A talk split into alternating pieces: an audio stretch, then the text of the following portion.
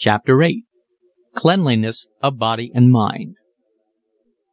If we interview many of life's failures, we will find that the overwhelming majority went down because of their neglect to get out of an environment that was not stimulating and because their ambitions had grown rusty and inefficient to cope with depressing circumstances.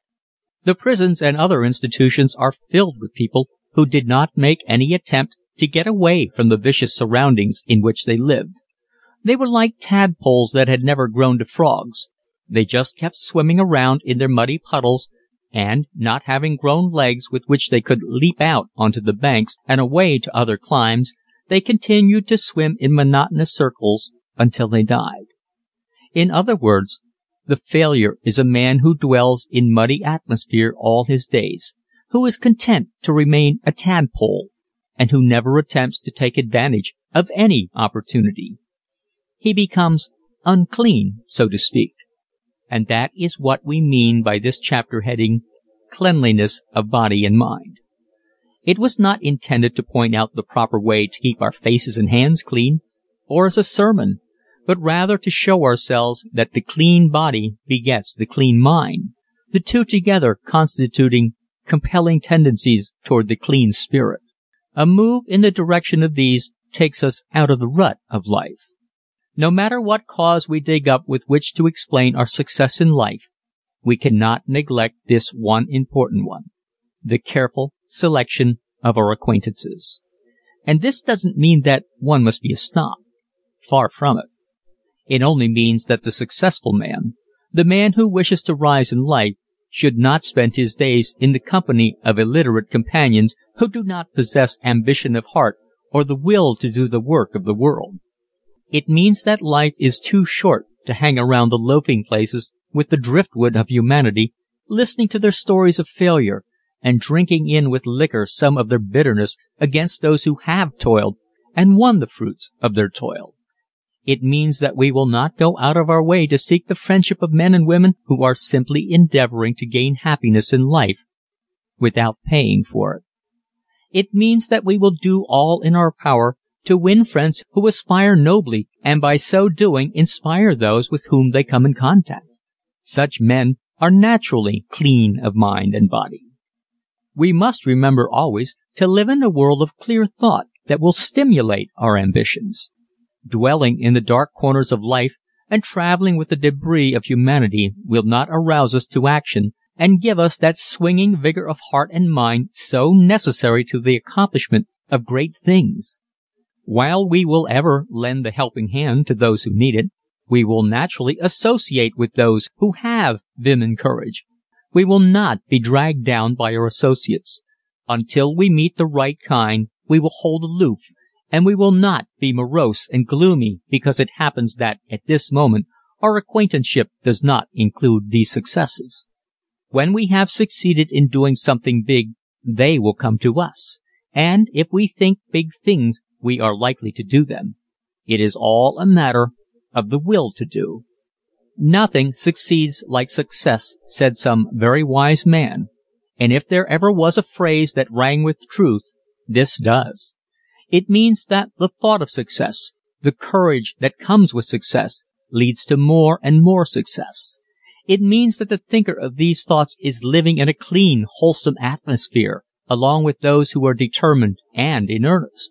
It means that they have caught the fervor of true life, a healthy, contagious fervor which permeates the blood swiftly once it gets a hold, and like electricity it vivifies and stirs the spirit with renewed energy day after day, year after year. Once it wins us, it will stick with us. The success of those about us will shake our lethargic limbs and stimulate us to a desire to do as they do. We will be in a world of clean thought and action, and our lives will mirror their lives. Our thoughts will be filled with wholesome things and with good health. We will win in spite of all obstacles. Cleanliness is the morale of the body and the mind. The man who is careful of his linen and who does not neglect his morning plunge is not apt to be gloomy and morose. We noticed him in the car or on the street in the morning. He comes striding along, fresh and full of the zest of living. His mind is clear and unclouded. His eyes are full of that vigorous light of conscientious desire to win and do so honestly. He has none of the hypocritical elements in his nature strong enough to rule him. There may be, and probably are, many weaknesses in his character. His very strength consists in his ability to crush them and make them his slaves. The man who has taken his morning plunge and dressed himself agreeable to comfort and grace has his battles of the day won in advance. He knows the value of keeping himself in trim. He does it for the sake of his own feelings. Our approval of his appearance goes without saying. If a man thinks well of himself in matters of appearance, his general deportment is likely to coincide. Such men never overdo. They are at ease with themselves, and thus impart ease to others who come in contact with them. They have, in other words, a distinction of their own, and their distinction is their power. They know that the highest moral law of nature is that of cleanliness, that filthiness should not be allowed to dominate any man's ethics or physical condition. They rule such things out of their lives. A vast magnetic force comes out of those friends of ours who are doing things and making the world sit up and take notice. The mere fact that we live near to them, know them, and associate with them is proof positive that we, too, shall go through life with clean minds and bodies. They would not tolerate us if we were to slip into shoddy ways.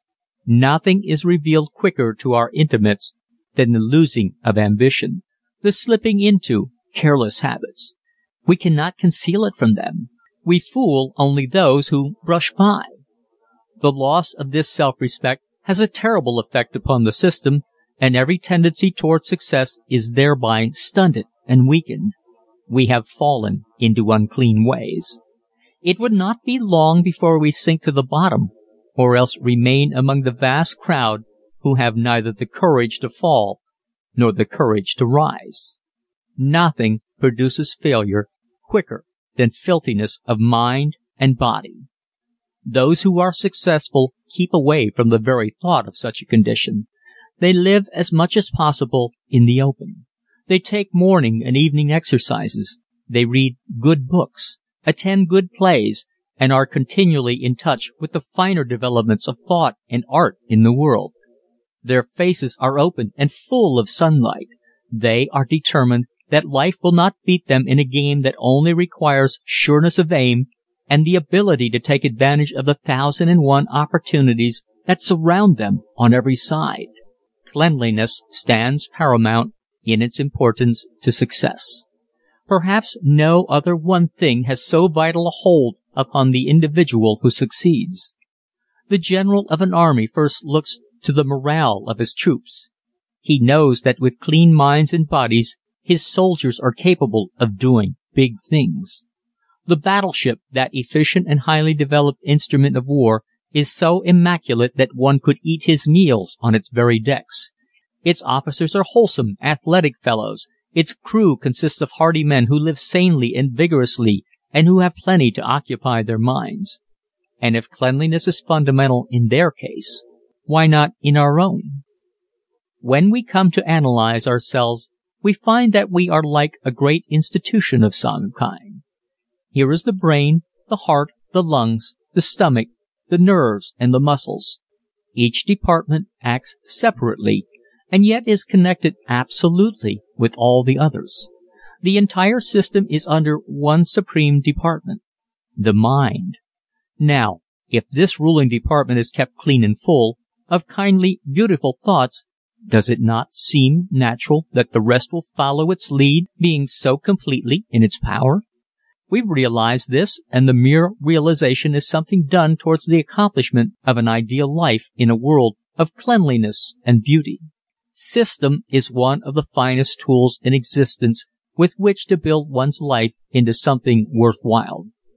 The body must be run on a system as well as the mind. The stomach must not be overloaded with unnecessary food. The lungs must not be filled with impure air.